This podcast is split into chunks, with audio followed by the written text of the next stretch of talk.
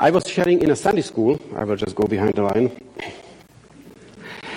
Uh, that uh, I am not typical missionary because when I was uh, always hearing when I was growing up about missionaries, my, my picture was that missionary goes to meet the lions and to hunt the zebras and giraffes and, and uh, kind of completely in some abandoned place to share the Jesus to the people who never heard about it. So for me, going to back to Czech Republic and calling myself missionary, that's my home, uh, was a little awkward. And uh, I mentioned that in a Sunday school, and, and uh, I was also I was later asked, how did I then decide to be a missionary when it was awkward? Uh, so I was just shortly because I think I already mentioned it here. It was many ways. One of them was I met my wife, uh, Julie. So basically, we were planning to go back to Czech Republic. I was originally thinking I would be a high school teacher teaching history and geography. That's what I studied for in Czech Republic. Uh, but then we decided, since I got the opportunity uh, by God to study at Moody at a graduate school in Chicago, uh, that we could be missionaries. That was uh, kind of suggestion. And uh, God spoke to me in many ways, uh, and one of them was through the school. Uh, those are just pictures if you want to run through that, I use group activities. Uh, uh, I got a task in one class about New Testament. I, I was, uh, the task was to write papers. In a, in a Czech schools, that's interesting, they usually don't ask you much during the year, but at the end of the school year, you have the major exam. Basically, the teacher and you, you sit for 15 minutes, half an hour, sometimes longer, and you are talking with the professor, and he's asking you all different questions from those books you have to read, and you have to know the answers. In, at Moody, they kept you busy all the time. You have to write papers about every book you wrote. You have to write three-page paper. Then you have main, main paper, 15, 20 pages. So you are busy all the time. So one of the papers was uh, about parables. So I wrote a parable, and it was about prodigal son. And that was the time I was already thinking becoming missionary, and uh, uh, God spoke to me because I always prodigal son for me was the message about the prodigal son who just went away uh, from his father, took the inheritance, wasted it, and then found himself lost, abandoned, hungry, and decided to repent and come back to the father. Uh, that's a half a page. I was asked to write 20 pages or 15, I don't remember.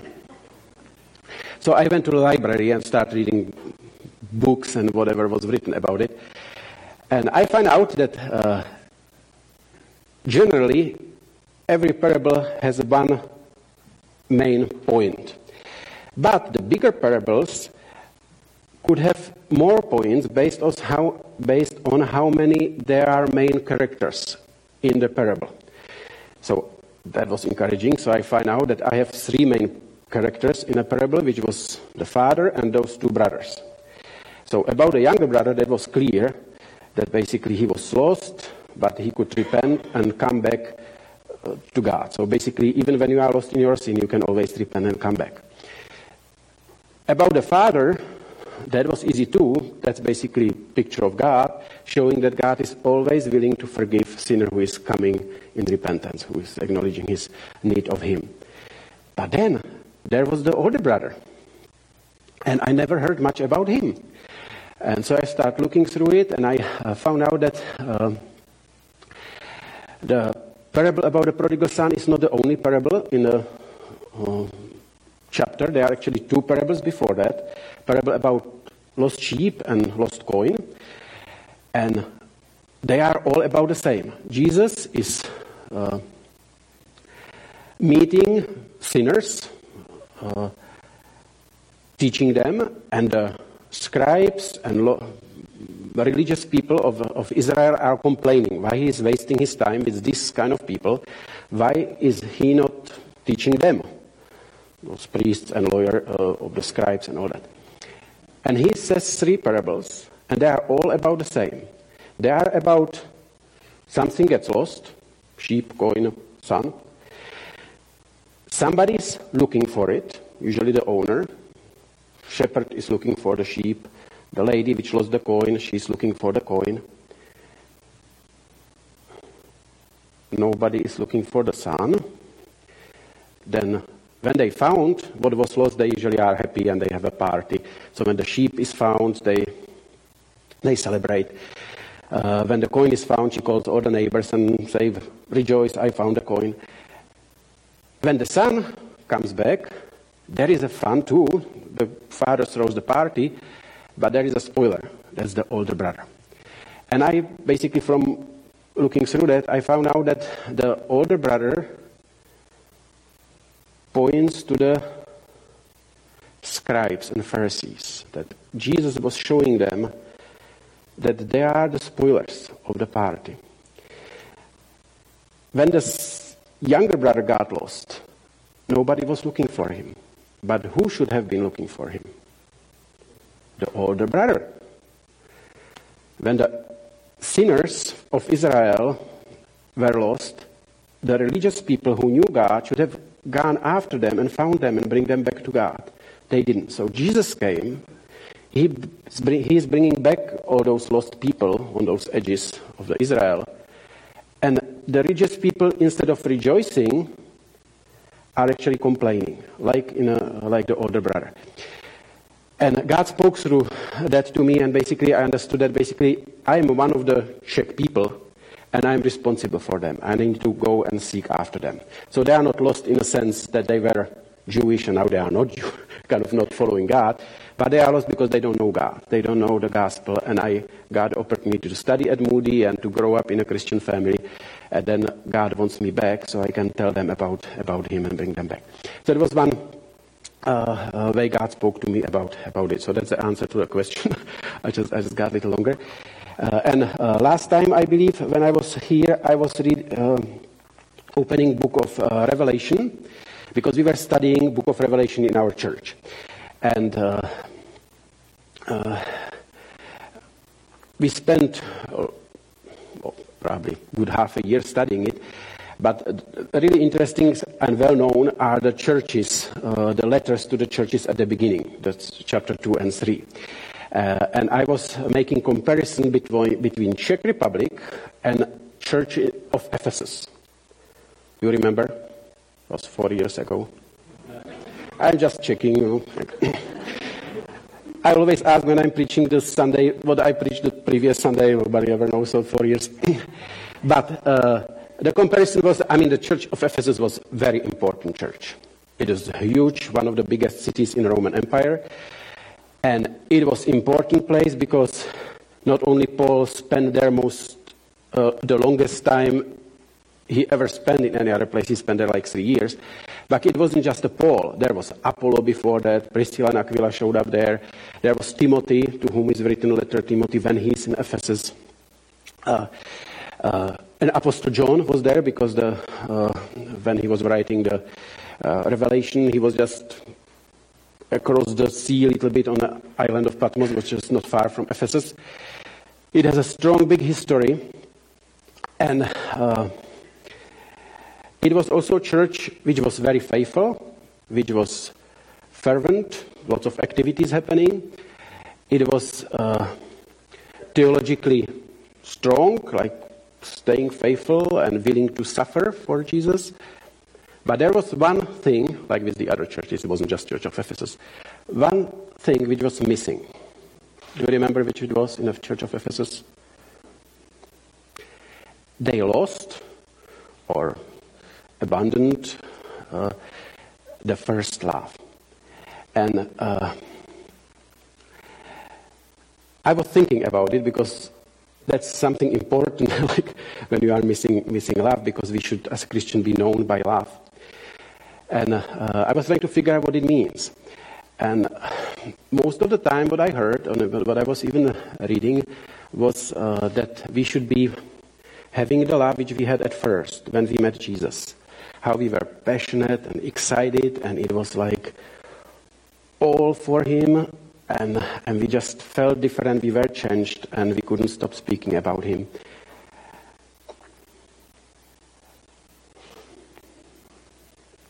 And then I was flying here uh, over the ocean those four years ago, and I was watching movies. I mean, finally, the, our kids fell asleep or something happened. So you don't see much on those screens, so I was mainly listening. And I was watching a movie uh, uh, called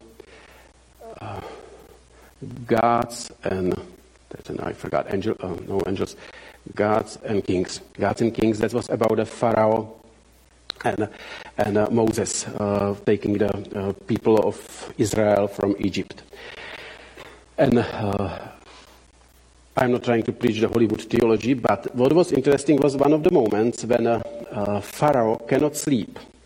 Lying next to his wife. So he finally stands up and walks to his son's crib. This little boy laying there, that's the son who eventually dies because of the Pharaoh's stubbornness. And he's already having argument with Moses about letting people go or not letting people go. And he comes to the boy and says, I know why you sleep so well. Because you are loved. And at that moment, it kind of clicked my head. And I understood that the first love is not my love for Jesus or for God. The first love, we learn from the Bible, is God's love towards us. And that's actually what John is writing in his first letter of John all over again. And he's actually specifically, specifically saying in first John uh, chapter 4 that love is this in verse 10. Uh, first John uh, 4th chapter, verse 10. Love is this Not that we loved God, but that He loved us and sent His Son to be our Savior. And then at the end of the chapter, verse 19 says, We love because He first loved us. And I think that's really important because when you forget the first love, when you lose understanding who loved first, and you make your love, which is secondary love, because we love because God loved us first, the first love, it all changes because then we want to prove ourselves. Then we are working and doing many things which the Church of Ephesus was doing to uh, impress God, to gain His favor, to gain His blessings, to, to do what is right. But when God's love is first, you can rest. And all what you do is reflection of what you experience. What you received you are giving out, you are living out, you are a free person. And also, not only it changes the motives and the uh, power from which you live, but it also changes the focus. Now it's not about you. Because if you read, read the, uh, the letter to Ephesus and you understand that you lost your first love for Jesus, what you are trying to do you are trying to get it back. So you try to sing louder at worship, or you just try to, I don't know, join some conference to get the energy back. And it's all about focusing on you, how to be loving again and living the romantic love for Jesus again, which you had 20, 50 years, uh, 15 years ago. When it's about God's love, it's not about you. The focus is now on Him, who He is, what He did how great He is, not how I improved and how I'm doing better and if I spend 5 or 15 or 20 minutes in the morning reading Bible. It, it just shifts the attention. And that really helped me because um, we were studying uh, a book of uh, Hebrew last time. That was four years ago. I was just, you probably remember I was speaking about it. But now we were studying the book of uh, Hebrews. And uh, that's kind of a heavy book. And when I was reading the introductions to different uh, commentaries, they were saying they were trying to avoid the book, and it's really challenging book, and because it has chapters which kind of question our faith and our destiny and our relationship with God, and people take, make different takes on it, and and it, it's difficult. So I am not getting into it, but knowing that our focus shouldn't be on ourselves, but on Jesus really helps because the book of Hebrew is not at all about us, it's all about Jesus. And from the first chapter, he's just saying that Jesus is better than anything. Jesus is better than angels, better than Moses, because the angels are just servants, like Moses was servant in a house. But Jesus is the Lord, He is the Son of God. And Moses and angels were the ones who, through whom God gave, or the angels, uh, Jews believe, through, through whom God gave the law. But we have better covenant than the old covenant. So it's all comparing and the priests, and Jesus is the highest priest, is much better than the Levite priests and then the Aaron and all those Old Testament heroes. He is much better. He is better than the latest video game.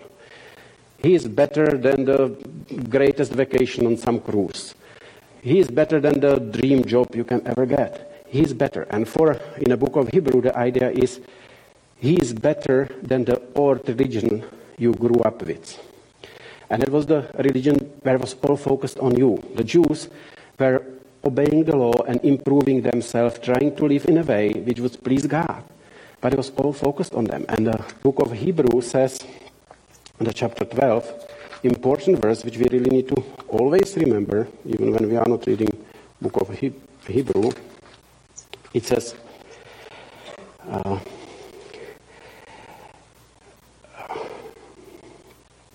že live with endurance, uh, run the race that lies before us.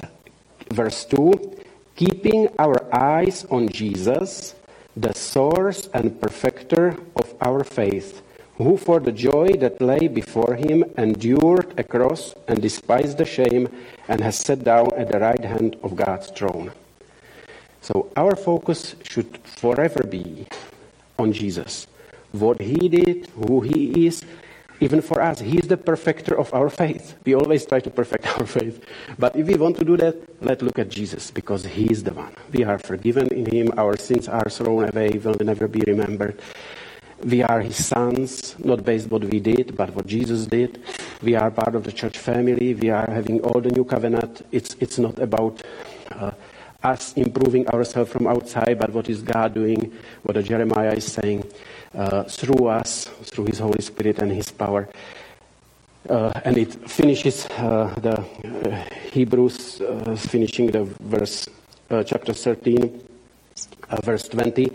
Now may the God of peace, who brought up from the uh, who brought up from the dead our Lord Jesus, the great shepherd of the sheep, with the blood of the everlasting covenant, equip you with all that is good to do his will, working in us what is pleasing in his sight through Jesus Christ, to whom be glory forever and ever. Okay, you can read it in your English. I'm reading my English. I'm kind of broken. But the whole idea is about him. We should focus on him, what he did. And he is working in us what is pleasing God. So if we lose understanding that our focus should be on Jesus, and then we are loved by God first before we changed. When we were still sinners, He loved us. So it's not about us getting good enough to please God and to deserve some blessings. It's about what Jesus did and what all we have in Him, and that what we have in Him and who He is is much better than the world can offer. And that's what we are trying to tell people, because people in Czech Republic right now are experiencing great uh, blessings of God. Basically, the economy is growing. We are one of the fastest growing economy in, Czech, uh, in Europe. Everybody is getting richer. People have lots of lots of money. Some people have lots of money, and they are spending vacations in different places, building houses, having big gardens. Uh, buying new cars or, or different uh, toys they, they need. My neighbors one year bought a gun, another year they bought a motorcycle. They even make a drive license because for the bigger motorbikes in Czech Republic you have different drive license. So they are doing all these things, and they are preoccupied with it, and it's really hard to reach them with the message of good news. It's even hard to meet them because they are all over the place in the garden doing, doing their things. So you can pray because. Uh, having all these things is kind of deafening the crying of their heart that it's empty. And all these things cannot fulfill it. It's all less what, than what they were made for. Made for. They, are, they were made for a relationship with God, to know Jesus, and this is just kind of filling the gaps for, uh, temporarily. So if you would pray, pray for, uh, for the for us for the opportunity to see where there is a need because people struggle. One of the neighbors almost lost the house because of the uh, man was gambling. Uh, other people just get divorced because of different tensions they have, and uh, they have struggles with kids. So we just need to be sensitive and be able to come along them and show them that Jesus cares, that He is there for them, that those things we just passed away, but He will be always faithful and standing there for them. And uh, uh, Paul was writing to the church of Ephesus as well. That's unique about the church as well of Ephesus because they received the most letters ever. They received the letter in Revelation directly from Jesus, but they also received a letter from Paul to Ephesus. Then the letters to Timothy were written to Timothy when he was in Ephesus. Who knows who was reading first the first and second John and the other letters. And when Paul was writing to the uh, church of Ephesus, he mentioned a special prayer. He is saying uh, in chapter 3, verse uh, 17, I pray that you, being rooted and firmly established in love, may be able to comprehend with all the saints what is the breadth and length, high and depth, and know the Messiah's love. So, not our first love, but Jesus' love that surpasses knowledge, so you may be filled with all the fullness of God.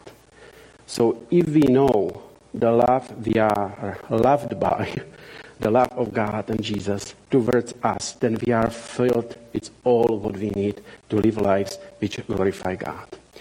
And uh, from the letter of Hebrew, and I will finish with that because it's 11 or something, but uh, I always was thinking there is this golden rule that uh, we should love others as we love ourselves.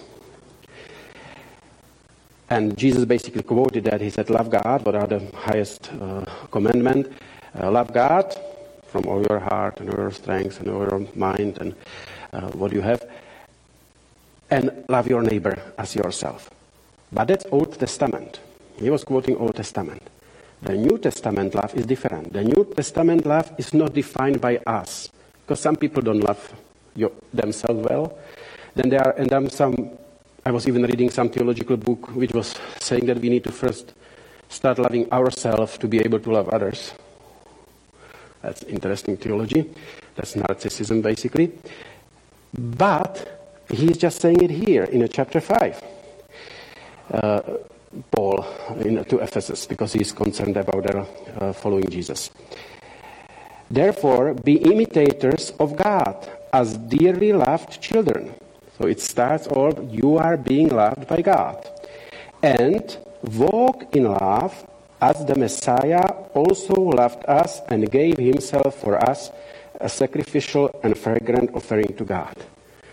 So we are not going to love others like we are ourselves, but we are supposed to love others as we received the love from God through Jesus Christ. So we're supposed to love others sacrificially as God loved us through Jesus Christ. That's different love than love for ours. That's the New Testament love. Because we are loved by God, we were loved sacrificially. God died for Jesus died for us when we were still sinners, and now we are sharing the same love we experienced towards the people who are lost without Him. And that's what we are called to do in Czech Republic, and that's what we are called to do here in your neighborhood, in neighborhood, and in United States. So thank you, thank you for praying for us, to supporting us, and uh, just staying on our side for so many years. And uh, there is my wife, and uh, she can speak more clearly, understandably English. so if you have any questions, you can always ask her more. So thank you.